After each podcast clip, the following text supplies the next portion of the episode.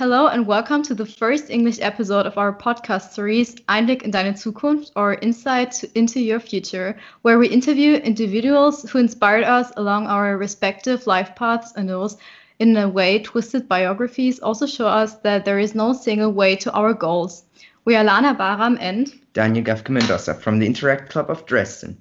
Today, we're joined by Monika Petzal, a UK gallerist and artist who specialized in printed collages in her own work. At the same time, she elaborates in her work on her family's experiences as experience as refugees of the National Socialist regime in the 1930s. And her work has been exhibited internationally, and at the same time, she's also a trustee in the Dresden Trust, which we will also address later. Firstly, when exactly was the moment when you knew that you wanted to study art and become an artist yourself? Did it has anything to do with the history of your family? I always wanted to study art. I went to a very academic school and I was not very good at it. And there was something called the art room, which was my refuge. Um, so actually, it had nothing to do with my family. My family, like many German Jewish refugee families, were immersed in music and we had all been encouraged to play instruments. And I think my father thought we would all play um, quartets together, but I was no good at music, but I was very good at art. Um, and I decided to do something that they really had no idea about. That's actually very interesting. But now that you already, we already mentioned your family, and we also wanted to know how did people around you, especially your family, actually react when you finally and firmly decided that you wanted to become an artist and a gallerist and that you wanted to deal with art in your professional life? Was there a lot of concern? And if yes, how did you deal with that? Well, I'm a great deal older than you. I was born in the 1950s and I had two older brothers. And at that time, still, I think um, the general idea was that it wasn't quite so important what girls did as what men did in terms of their earning a living. So my father was very much against me wanting to go to art school, but I was quite strong willed and I wasn't going to take no for an answer. And I memorably, um, I don't know, something equivalent to the Abitur in England. Um, I walked into the exam rooms and I signed my name on the sheet of paper and then I walked out because I was determined to fail them in case I was made to go to university. Because at that time, to go to art school, you didn't need the equivalent of the Abitur. And I had already got in. So I was quite a rebellious um, teenager, and it was uh, the late 1960s. So that was a very good age to be a rebellious teenager. Well, I think this also shows that you have a strong personality. Uh, we also have the question now you do have considerable success with your work. Is there anything new you want to try as an artist?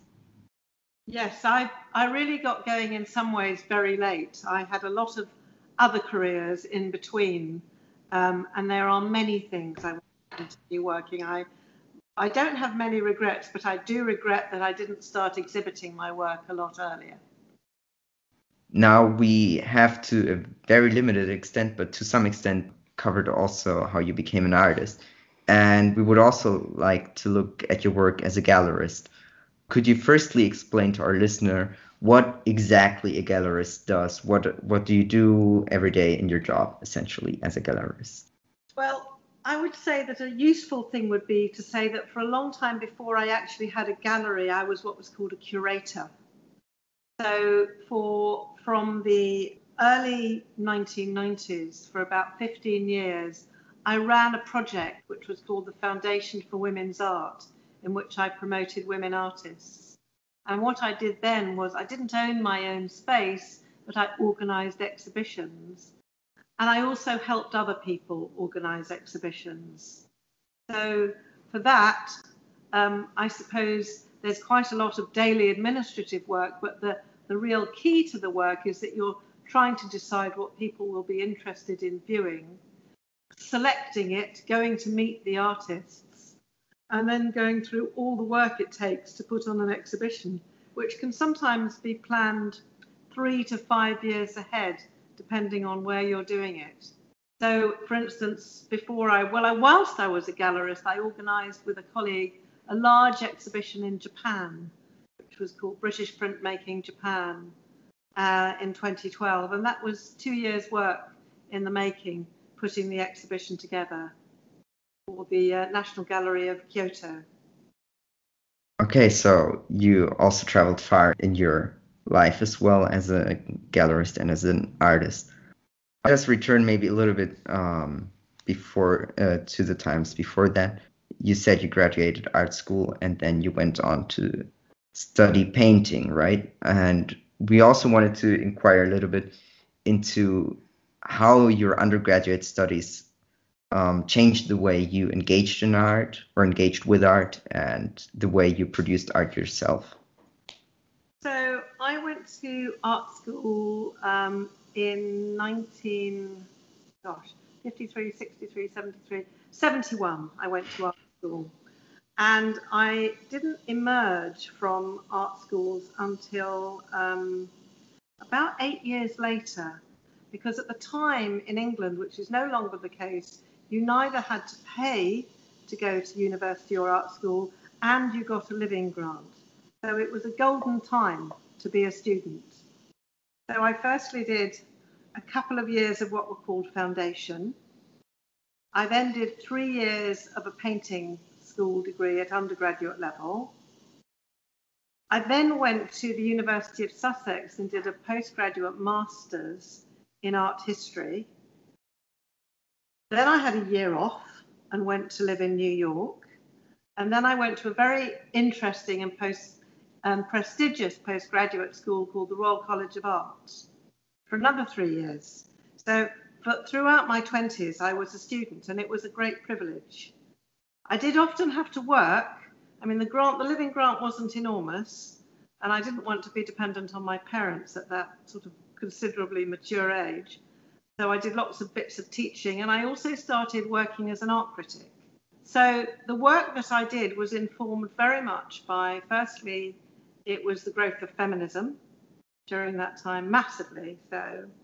And also because I was both an art historian and a painter, I was able to write about art. So in London at the time, there was a newspaper called Time Out, um, which is a well-known thing. I think it's around the world now. And I worked for that as an art critic for many years. And that helped me, you know, support my studies. You already talked about your studies and also about your masters. And after you took two master's program, you also taught as a university lecturer. What was that like? And did you fully enjoy it, or was it more of a job to make ends meet? I, I absolutely love teaching. Um, I really, really enjoy it. I enjoy interacting. And then, and obviously, painting students are, are not always young people. Nowadays, they can be of all sorts of ages. And in fact, um, the only reason I stopped was I had three children in a very short space of time, and it just became no, no longer practicable to, to go and teach.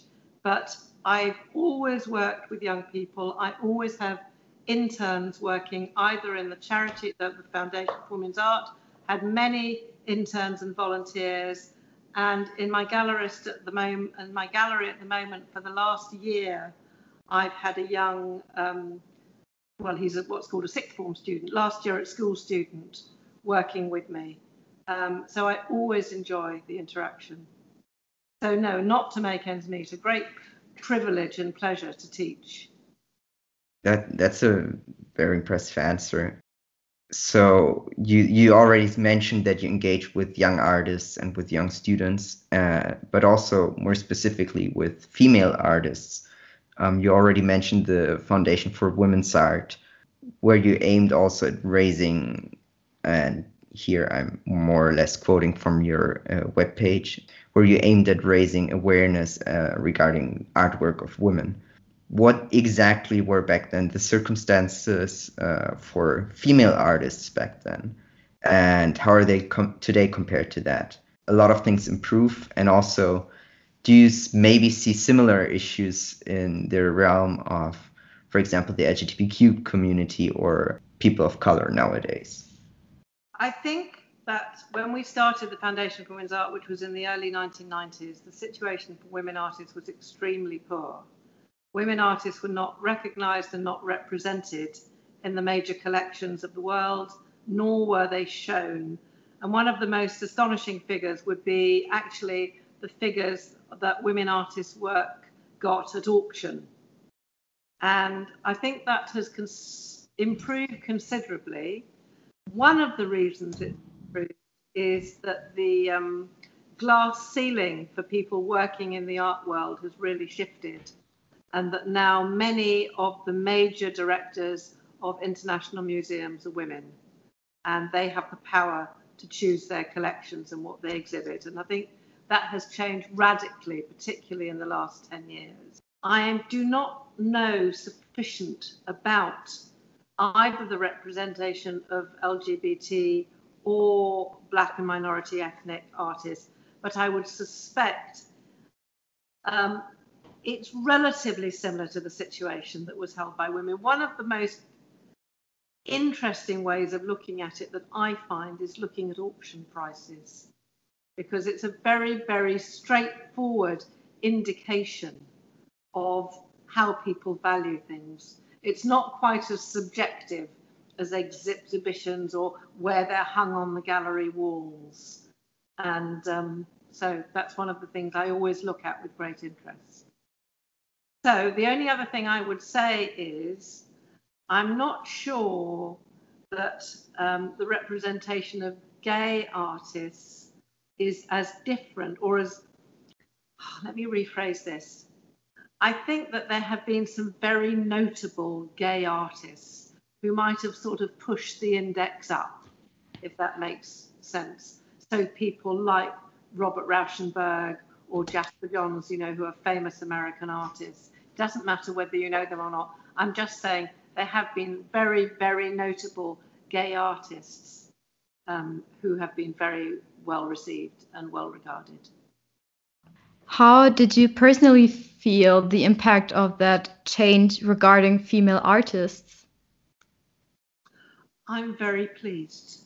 I now know that there is um okay, so one of my closest friends, the person that I um, did the Japan show with, is a very wonderful artist called Rebecca Salter. And this year she was made the first female president of the Royal Academy of Art in England, which has been going for over about 250 years. And they've never had a woman president. And she was made the first woman president.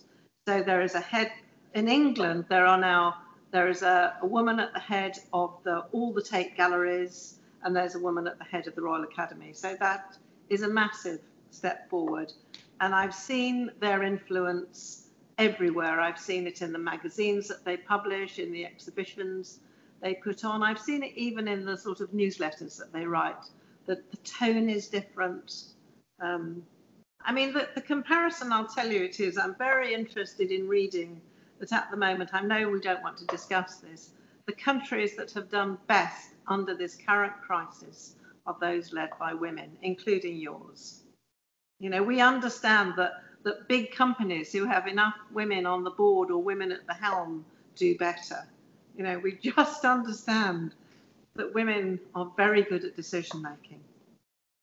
Um, okay, now we're again doing a little step away from that after, yeah, that interesting insight. So we would like to look at your a little bit later or a path that you took a little bit later um, as a printmaker and a gallerist for specifically printed artwork. And you took a late master's in uh, printmaking. Where did that change in focus come from? Um, when I was running the Foundation for Women's Art, one of the most interesting exhibitions I did was of four printmakers and I had done some printmaking as an undergraduate, and I decided that my children were of an age where I would be able to go and study something again. And I did it on a part-time basis, two days a week, um, at a art college, which I've still got a very close association with, and which I teach at sometimes when I can. Um, I found the processes fascinating And I'm also very interested in making artwork which is more accessible to people because there can be more of it.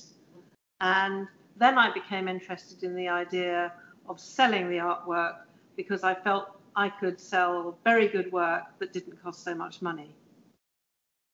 So it's about accessibility, really, printmaking. Um, so now we have a question about your gallery. So you built up your gallery, and we wanted to ask how difficult that was and what your concept behind that is. So the concept was um, to show printmaking, but only to show.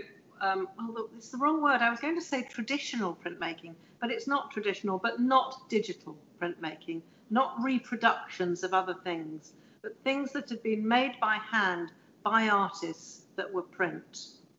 And I did a lot of research and I went round all the art colleges, all what's, what we have in England called the degree shows, the final shows at the end of people's studies where they show their work. And I was determined to take on young artists. I wasn't going to try and take on the people who didn't need any help. And I had a very tiny space uh, for my gallery, but it was in the middle of a very good location um, in a sort of area which had um, a paved walk-through. I think there's a similar one in the Neustadt in Dresden, like in those courtyards. A very similar sort of space where lots of people walk through and look in the windows all the time. And actually, from the minute I started it in 2006, it was a success. It was just what people wanted. They wanted good artwork that they could afford. Okay, now moving on from artwork you would sell or print, uh, printed art that you would sell to, um, also printed art that you would sell, but also that you would have made yourself. And we looked at your more recent exhibitions uh, where you focus broadly speaking on the experiences of your parents as refugees from anti-Semitism but also manage to connect those experiences to modern day stories of displacement, of opposition, and of other recent developments. So we wanted to ask you what in these collections, what is the key message that, that you would like to get across in your artwork? Okay, so what I really want to talk about is the way history repeats itself. I mean, that's the, the, the, the essence of what I'm interested in. It's about looking at the history and examining it closely and connecting it to the current day to see how things repeat themselves in the most obvious ways and for people not to forget that. Um, I chose this city of Leicester, which I don't know if it's got to the German news, has just had the most extended lockdown of all the cities in the UK because it's a city of very diverse ethnic minorities, who, some of whom live in very close quarters to each other, and most of whom have um, pretty hard lives and difficult stories to tell. And I felt like I wanted to make an exhibition for that city um, that reflected its stories and that brought the relationship between the past and the present together those experiences of your family were probably also reason for your engagement in the Dresden Trust, where you are a member and a trustee. To those who are not familiar with the topic, the Dresden Trust is active in the reappraisal and elaboration on the wartime connection between Dresden and the UK, especially considering the raids in 1945.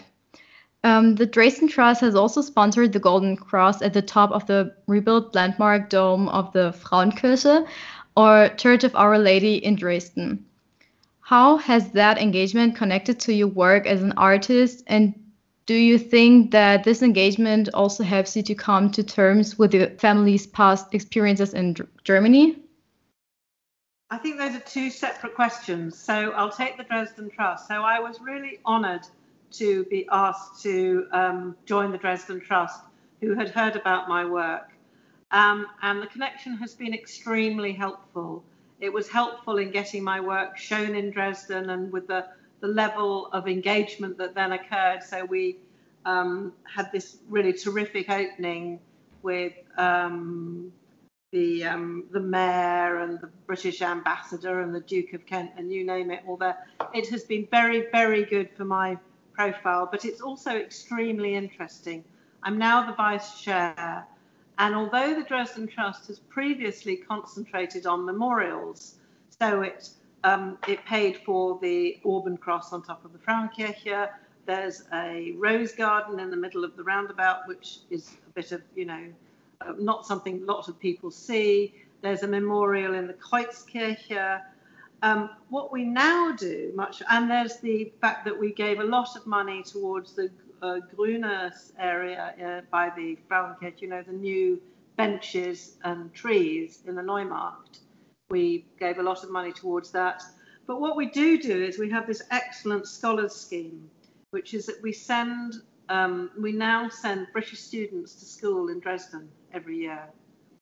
So this is a new thing that we've been able to do for the last few years, which is that people in their final year at school in England who are studying German come to Dresden, mostly to the Benno Gymnasium, um, to spend a period of time there learning um, well, improving their German and learning about life in Germany in Dresden. And in that time, they also write an essay for us, which is very interesting for us to reflect on the subject of reconciliation.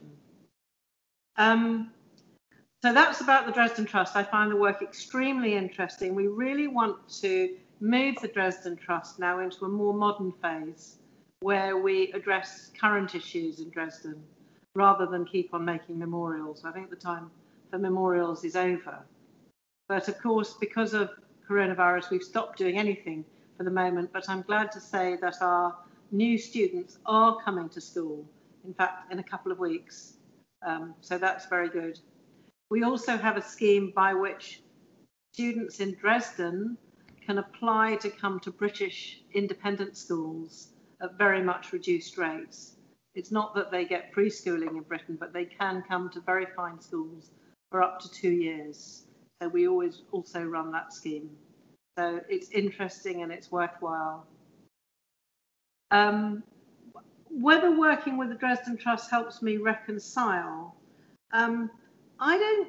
I don't dwell a great deal on it. I am extremely interested in the history and I read it a great deal.